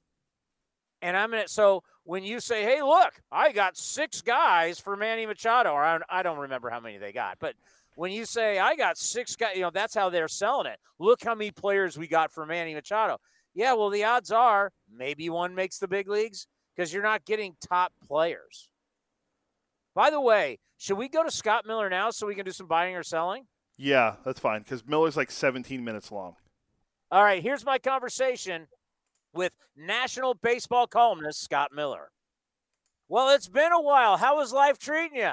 Hey, Chris, real good. Uh, you know, it's it's been an interesting two months of the baseball season, and uh, you know, I'm thrilled that ballparks, especially here in California, are starting to open up. And I know, you know, we have the state reopening June 15th. So after, you know, it's been a really, really difficult year on everybody. Um, you know, boy, it's it's nice to have a little bit of optimism, have the vaccines available, have a little bit of optimism that uh, we we're starting to move back toward normal. And uh, I, you can, you good riddance to all those cardboard fans we were talking about a year ago. yeah, I know. I mean, just you know, recently the A's playing the Angels and hearing that they're going to be full bore on June 17th. We're we're yep. going to open up here on June 29th, and just to have full capacity again, I think is going to mean a lot for the state of California. Oh, big time! And I know you know there's certain you know, it, it's kind of fun watching even across the country. I mean, I know Texas, of course, they're they're kind of like their own country anyway. You know, they they went full capacity opening day. You know, the Rangers did, and Houston, I think, is there too. But it's kind of fun watching across the country. I know uh, in Fenway Park the other day, like Boston just reopened. Uh, uh, you know, and, and Fenway Park just over the weekend, they went full capacity. Uh, you know, it's watching across the country, city to city, watching various teams increase from whatever it is, 25% capacity to 40% capacity on this date. And then, okay, this date we're going to be at 100%. It's, again, that just, that, that, you know, brings a smile and it fuels the optimism that, uh, you know, both locally and nationally that, you know, boy, hopefully we're we're we're on our way and we're through the worst of it. Uh, you know, and we'll be back to normal soon. And Memorial Day is such a special date on the calendar for Major League Baseball because it's worked so close with our armed forces for so many years yeah. and, and remembering those people who have sacrificed their lives for our freedom and the people who continue to serve to this day. And I know being down in San Diego, their connection with the military, this has always been a special day for our game no question. Yeah, it has. It's uh, it, it's a combination. I think you're right. Number one, the military connection and what it means, and and you know, I mean, baseball has always been you know tied into a degree with the military. Just going back, you know, since baseball is 150 years old and and and, and older. But you know, you go back to even like World War II. You know, after Pearl Harbor. Uh, you know, when when then Commissioner Judge Landis, you know, talked to pre- then President FDR and and the next spring, and offered said basically we need some direction. You know, the country's at war. Are we going to just you know we, we'll, we'll just shut down the sport if if it's for the good of the country because you know I remember back then baseball was sending you know p- p- young people off to war uh, several baseball players left the sport to go fight along with you know regular civilians, and baseball was ready to shut down. And FDR, in the famous green light letter, which is at the Baseball Hall of Fame, by the way, uh, the actual original letter, uh, FDR sent a note back to Judge Landis and said, "No, for the good of the country." We need baseball this year. He said, and the explanation basically was people are are more anxious during wartime. They're anxious. Uh, they're working longer hours than ever before. Uh, everything is grim, basically. And what we need at the end of these days, people need a reason. They need a little bit of entertainment. They need a reason to smile. And that's why baseball needs to continue. And that was back in World War II days. But, you know, on and on. I mean, whether you're talking the Korea War, Vietnam, and I'm not you know, whether you agree or disagree, whatever. I, I don't care. You're Democrat, Republican, whatever. I'm not arguing these wars are good or bad, but I'm saying when troops have been overseas fighting, you know, it's been a tie back home baseball uh, through the years, and so that's always been special. And then you add in Memorial Day weekend is really, you know, it's the unofficial beginning of summer, and baseball, of course, is is our summer game. And this is kind of when I think even people that maybe the casual fans that don't pay as much attention early in the year, maybe they're distracted by the NBA or whatever. I think even the casual fans, because everybody's ready for summer by now, I think by Memorial Day, everybody starts to tune in and focus on the game. Yeah, some of the biggest names our sport has ever seen have le- left baseball to fight for our country. When you think about Ted Williams and Bob Feller and, and yep. some of these guys, it, it, it's pretty amazing what those guys gave up and what they sacrificed in their careers. Yeah, I mean, you know, all those you, you mentioned a couple of Hall of Famers, and you know, you look at their career statistics, and they're they're already so good, but then you stop and realize those in eh, you know those two you just mentioned, Ted Williams and Bob Feller you know, they, they, there's a gap on their statistical line on their resume. There's a one or two year gap where they didn't even play because they were out fighting. Then you wonder, well, geez, if their career's now been interrupted, you know, what could their statistics even look like had they kept playing? And because they're already pretty good, even given uh, they're already Hall of Fame good, given the gaps in the careers from when they went off to fight. And um, you know, so yeah, it's uh, you know, it's it's it's a, it, it, as you said, it's always been a special weekend, and uh, you know, for many many reasons. And it's also been a point where you step back and check out your ball club and go, okay, where are we at Memorial Day? And I got to think for the A's, even though we're not happy about this three and four homestand, but still in first place by a game and a half. How do you see Oakland so far? Yeah, you know, real good. And you're right. That's the other thing is Memorial Day weekend. Really, it's kind of the first, uh, the first check mark where where you first checkpoint during the season, uh, where you kind of look begin to look at the standings a little bit seriously. I mean, everybody's played give or take 50, 53 games right now, which is getting close to a third of the season. And um, you know, I mean, that, it, that's the thing. I, I know I, I talked to, you know, way back in the day when, before he even retired, the Hall of Famer Paul Molitor, toward the end of his career, you know, one, you know, way back, he was with the Twins. I'm covering the Twins, and you know, we were talking about sometime in May about that particular Twins team and what he thought. And I always remember him saying, you know, I, he said his philosophy was always, you know, you need to wait till about it takes about 40 or 50 games into a season for a team to really begin to develop its personality. You know, winning, losing, what's the clubhouse like, what's the chemistry like, and and I always took that to heart. You know that that it's really I, I do believe that it takes 40 or 50 games before you really begin to judge and. You know, kind of in a similar vein, I know Billy Beane uh, has always said uh, the first two months of the season are to basically evaluate your club. And then the next two months are to try to improve your club after the evaluation time to figure out what you need if you can win. If you try to improve, figure out what you need. Maybe you go get those guys. And then, so the last two months of the season, not much you can do. You just sit and watch the team play and hope for the best. And, you know, so we're through, we're just about through that first two months now where you, you evaluate and now you move on to, uh, you know, how can we make things better? And, and certainly, uh, you know, the A's who lo- had some key losses, which seems like we say that every summer or every winter. Um, you know, I thought Marcus Semien would would be a big loss, and I thought, boy, that's one that's really going to hurt them. And it, what's funny is I see in, over in Toronto, you know, Semien's moved to second base, you know, to make room. Obviously, Bo Bichette's at shortstop, and they're talking about the importance of Semien and how, how he's helping bring Bichette along, and, he's become a leader with the Blue Jays. And I, I know anybody familiar with the A's wouldn't be surprised uh, because he's that kind of guy. But the point is, I find it interesting that in Toronto they're appreciating Semien's leadership you would think conversely in Oakland they would be missing his leadership. Yet all the moves the A's have made, and also no small part Bob Melvin, who I think remains as good a manager as there is today, and totally underrated on a national basis.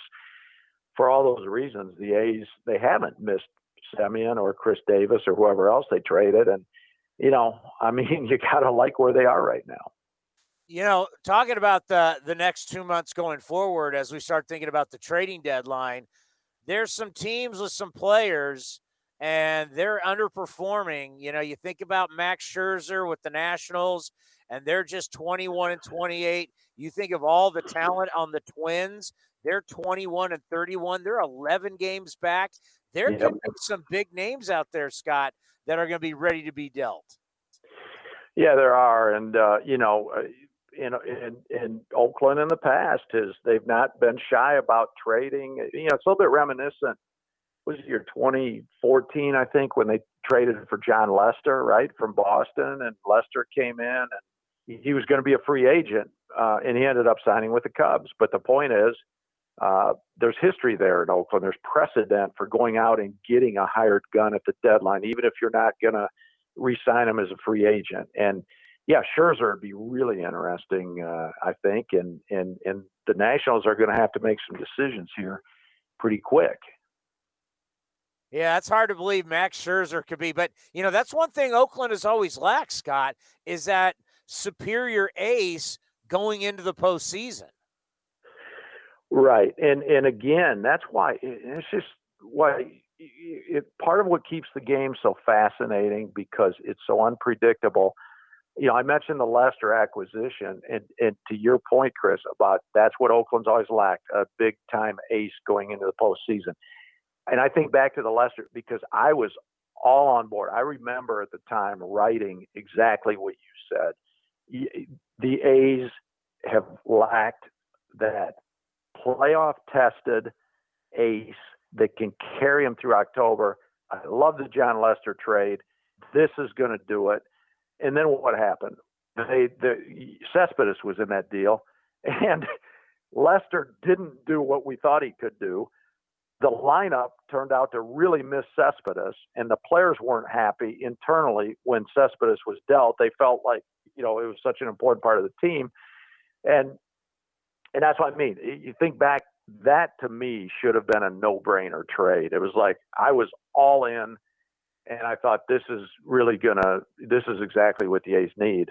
It turned out it wasn't, but to your point, yes, They they traditionally haven't had that ace level pitcher. I thought Lester would be that guy way back when. He wasn't. Maybe Scherzer would be this year or somebody else. Um, but again, where I say is what keeps the game fascinating because on paper it might look this way, and then a move is made, and you think absolutely that that's that's the lock, and it isn't.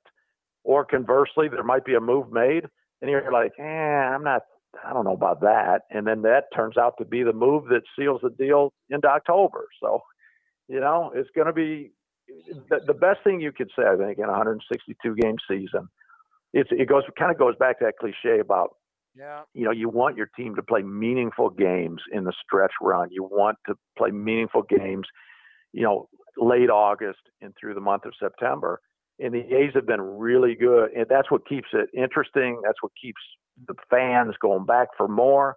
You know, what might happen this year? Hey, this is year we can do it. This is year. Hey, it's September 15th. Can't wait for tonight's game. It's important. And the A's have done a great job over the years of playing meaningful games down the stretch. And I, the the one thing I can say, almost with a guarantee, barring some crazy collapse, which I don't see, is that however this year plays out for the A's, as you said, they're in first place right now, as we said. They haven't had the greatest past week, but 31 and 24, a lot of good signs. I think the trade deadline is going to be fascinating in Oakland. See what they what they uh, add, and I think they're going to be playing meaningful games down the stretch, and I think it's going to be a lot of fun. Let's end on this because I know you're still around the Padres. Yep. Uh, wow, the National League West is, uh, you want to talk about wild. Uh, the Padres, the Giants are shocking people. Dodgers are still there, but people thought they'd run away with the division. Uh, just talk about that three headed monster and what this race has been like so far. Yeah, I mean, I'm like most people, I did not see this coming from San Francisco, and the fact that uh, you know the Giants are right there, 13 games over 500.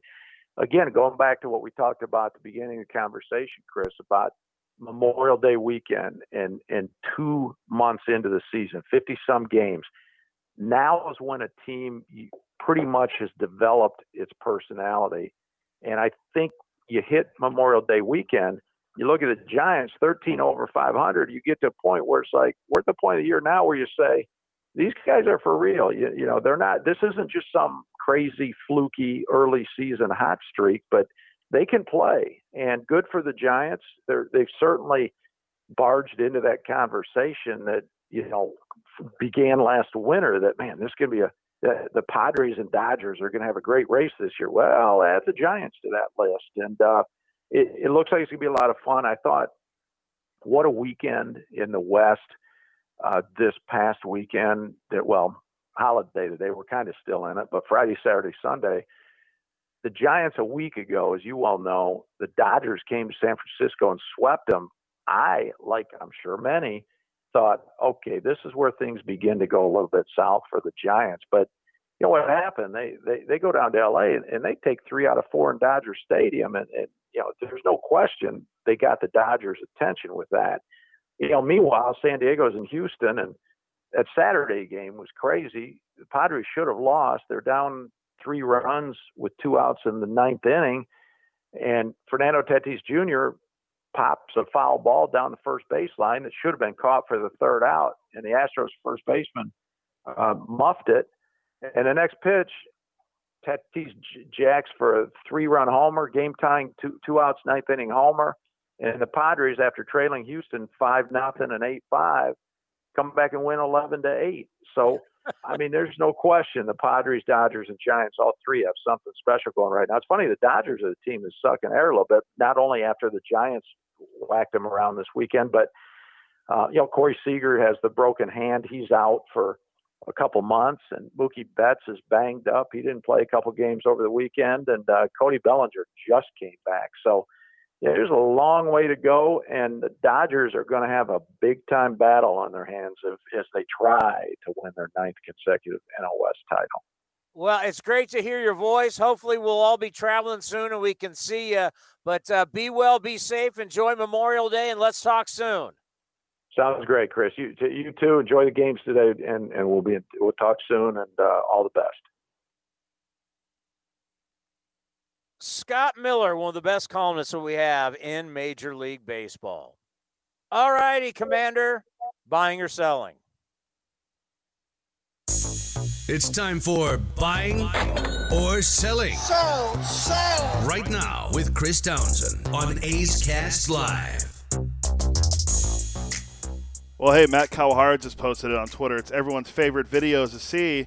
Cole Irvin getting some swings in because the A's are heading to Colorado to to get some uh, get some swings in for the pitchers because they're gonna be hitting because uh, of no uh, DH this weekend. And Jack Flaherty, the Cardinals' uh, top pitcher, just got placed on the IL because of I think because of him swinging a bat. So, but we don't need universal DH because Jacob Degrom's hitting 454. But we'll get to that in a minute. But so uh, Scott Miller was talking about Fernando Tatis Jr. So it's a perfect transition. Uh, what a season it's been for for uh, Nando and the Padres so far. He enters Tuesday. Well, he was tied atop the NL leaderboard. He has 16 home runs. That's tied with Ronald Acuna Jr. of the Braves. Now remember, Tatis missed time with a shoulder problem, and he was placed on the COVID list as well. Well, he also has committed 14 errors this season as well. That is the most in the National League, as I sent that to you earlier this morning. So I went and did some digging. The last player to lead the National League in home runs and errors, do you know who it is? Lead the National League in home runs and errors. It's got to be an infielder. That's correct. It's been the last 10 years. No idea. Be Pedro Alvarez of the Pirates in 2013. He had 36 homers, but he also committed 27 errors. He was tied for the lead in uh, home runs with Paul Goldschmidt. They each had 36. Chris Davis of the Orioles had 53 home runs. That's a, now that's elite company of Nando can lead the league in both home runs and errors. Buying or selling, Fernando Tatis Jr. will lead the National League in both home runs and errors in 2021. I'll buy that. He's an air machine, and he's hitting a lot of dingers, but he's an air machine. I mean, he uh, there is talk. There's no way he's going to be playing shortstop long term. Uh, I don't know. You sent it to me earlier, and I read the article. It was the article about uh, the part about Francisco Lindor, which we can get to that at another point. But there's a part there about how Jeff Passan said he was writing about how Nando could be a 50-50 guy. Yeah. And I thought that was interesting. Uh, um, eh, maybe the guy can't stay healthy though, but he's in a lot of home runs, but he doesn't stay healthy. But if he can stay healthy for a full season, I, I, why not? Why can't he be the first guy to be a 50-50 guy? Uh, we got to get into this Lindor. I mean, uh, Lindor is historically. There's been 31 guys that have signed a what was it, a, a 150 plus million dollar contract. Yeah. He literally is the worst. He's gotten off to the worst start out of anybody. Yeah, There's, I have the numbers right here. I mean, we, we, we'll save it. We'll save it for tomorrow because I want to get into it too because I think it because I was reading that article earlier. It's just he's been so bad, and we, we were watching that thing on MLB Network earlier with Cliff Floyd and and uh, Dave Valle, who I've been trying to get on our show, and of course, when I tried to get him on because we're playing the Mariners, he's doing MLB Network, so that's why I, I, didn't, I haven't heard back from him. And they did a shortstop draft, and like one of I think it was Cliff Floyd's second pick. He took Lindor, and he's like, "I think the bat's going to come around. I think I don't think you can really evaluate back this season." Baseball card. It's like, yeah, essentially what he's saying. The back of the baseball. No, I'm sorry, Cliff, you can't. He's hitting 191 coming into t- into today. You hey. gave him 341 million dollars. He's hitting 191 take out the bubble gum and look at the ba- at the back of the baseball card. That's that's top ten bad cliches too. Yeah, I just, I mean, I want to see. He's a great defender. He's a great teammate. He has one of the best smiles in baseball if you're looking at that. But the guy just he's not hitting right now, and the Mets need him to hit. They're playing really well with all these injuries now. Pete Alonso's back, and again, Jacob Degrom's hitting 454 as a pitcher. Again, we'll get to him in a minute. Now, uh, the other team in New York, they're tied right now at the the division leading Rays, but uh, over the weekend it was a very eventful for the Yankees. They got swept by the Tigers. Then they started the series with the Rays and they lost. And the Rays, like I said, have won 16 of 17. Giancarlo Stanton came back and he was he's not been good. I think he was 0 for 12 coming into the, tonight's game with eight strikeouts. He was getting booed. The Yankees are 24th out of 30 teams in runs scored entering tonight. They're bottom five in slugging. In the 30 games, they've scored in, in 30 games they scored three runs or fewer. Only the Pirates have had more games they've scored three runs or fewer. In 21 of the 54 games they played entering today, they've scored two runs or fewer. They lead the league in grounding into double plays and the most outs on the base paths. Buying or selling, it's time to panic in the Bronx about the Yankees again. I love panicking about the Yankees. What do you mean panicking? I'm cheerleading this. I, I'm I'm the I'm the leader of the Yankee hate bandwagon. I love this. What do you mean? Am I panicking? I want them to panic. I want them to. I want them to feel it. I want them to feel the burn. They're uh, plus, you know, remember DJ LeMahieu's struggling, Gary Sanchez is struggling. Oh, Mayhew's not the same guy. They're also, I mean, Aaron Judge is hitting like 298, but that's not going to last long. I mean, none of them are hitting. Uh, I don't know if you were watching Intentional Talk, by the way, just because we're I was talking about the Rays and Yankees. Our, our friend Brett Phillips was on there earlier. He's such a good interview. He did an interview with uh, Stephen Nelson and, and Kevin Millar. Uh, he's he's so good and entertaining. Uh, it, it, was funny because they told him to go do the airplane in the middle of Yankees infield practice, and he goes, "If I go do that, Gary Sanchez is going to annihilate me with the ball up the middle." And I, first thing I thought of if Sanchez can catch up with the ball, but it's a different story for a different day because the Yankees aren't playing well. But uh, the going into Memorial Day, this is when you say you can really start to evaluate your team, and that's what Scott Miller told us. But taking a look at the Reds, they're currently hitting 246 as a team. In 2020, they had the worst batting average as a team. They were hitting 212. Well, currently, they have two players hitting over 300 for them. That be Jesse Winker and Nicholas Castellanos. Now, here's a stat for you. You love stats. Since Great American Small Park opened in 2003, only 11 players have hit for 300 in a season, and seven of those were Joey Gallo. So four guys other than Joey Gallo have hit for 300 in a season for the Reds. Neither Castellanos or Winker have ever. Joey Votto. Yeah, so what I say, uh, Gallo. Joey Gallo. Yeah, Joey Votto. Sorry, Joey Votto did it Joey seven Gallo times. was hitting. what? Yeah, yeah, yeah. He's not doing Was that. that at the Rangers Park or the Yeah. Great American Bandbox? Yeah, so seven times Gallo's Votto's done it. They're both left-handed. Um, one has power, one doesn't anymore. Uh, but Votto's done it seven times, and so four other guys have done it. Neither Castellanos or Winker have hit 300 in their career.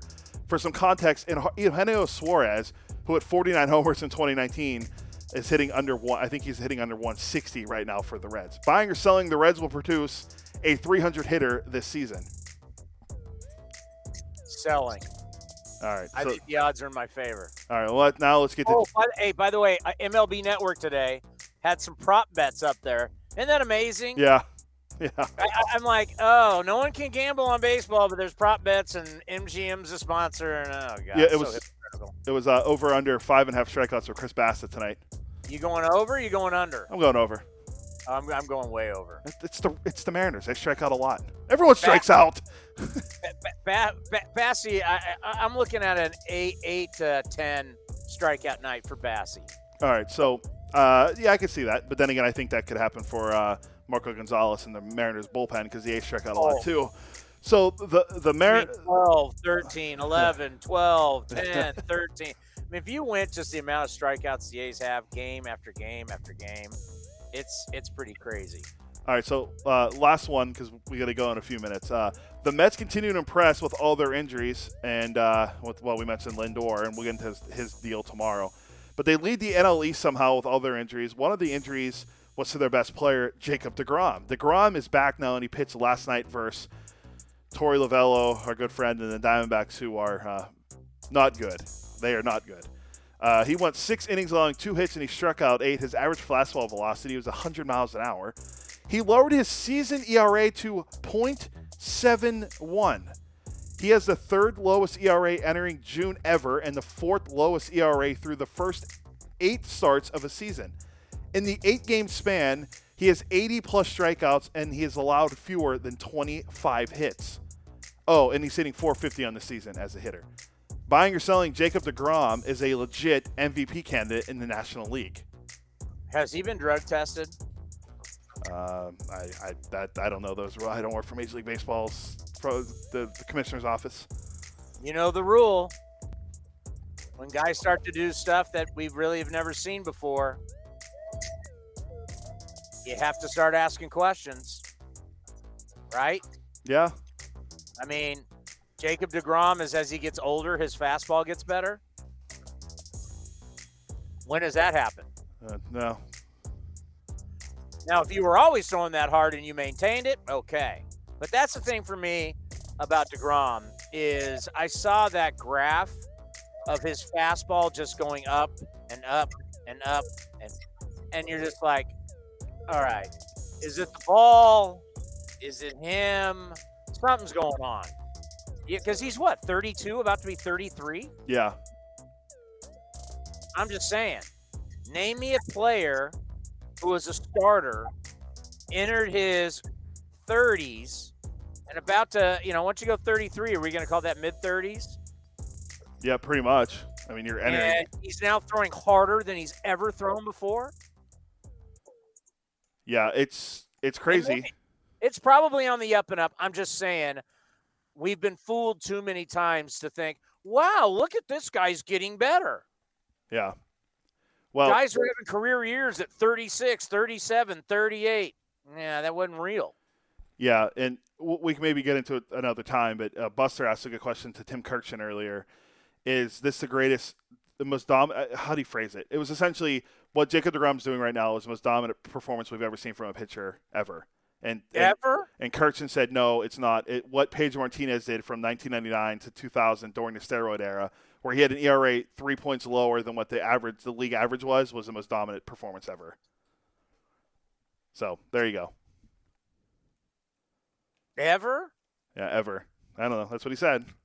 He goes, you know how I like by Koufax, uh, Gibson. Uh, this is definitely up there, though. I mean, I if if you say that this is not up there, then you're just one of these people that baseball today can never be as good as it was years exactly. ago. Because Degrom, what he is doing, if it's on the real, it's it's incredible. So that's it for today. We're gonna play David Forst before Ace. All right, the general manager's next, and uh, what time am I back? Six ten. Uh, yeah, six ten. Great show, Cody. We'll see you tomorrow. This has been a presentation of the Oakland Athletics.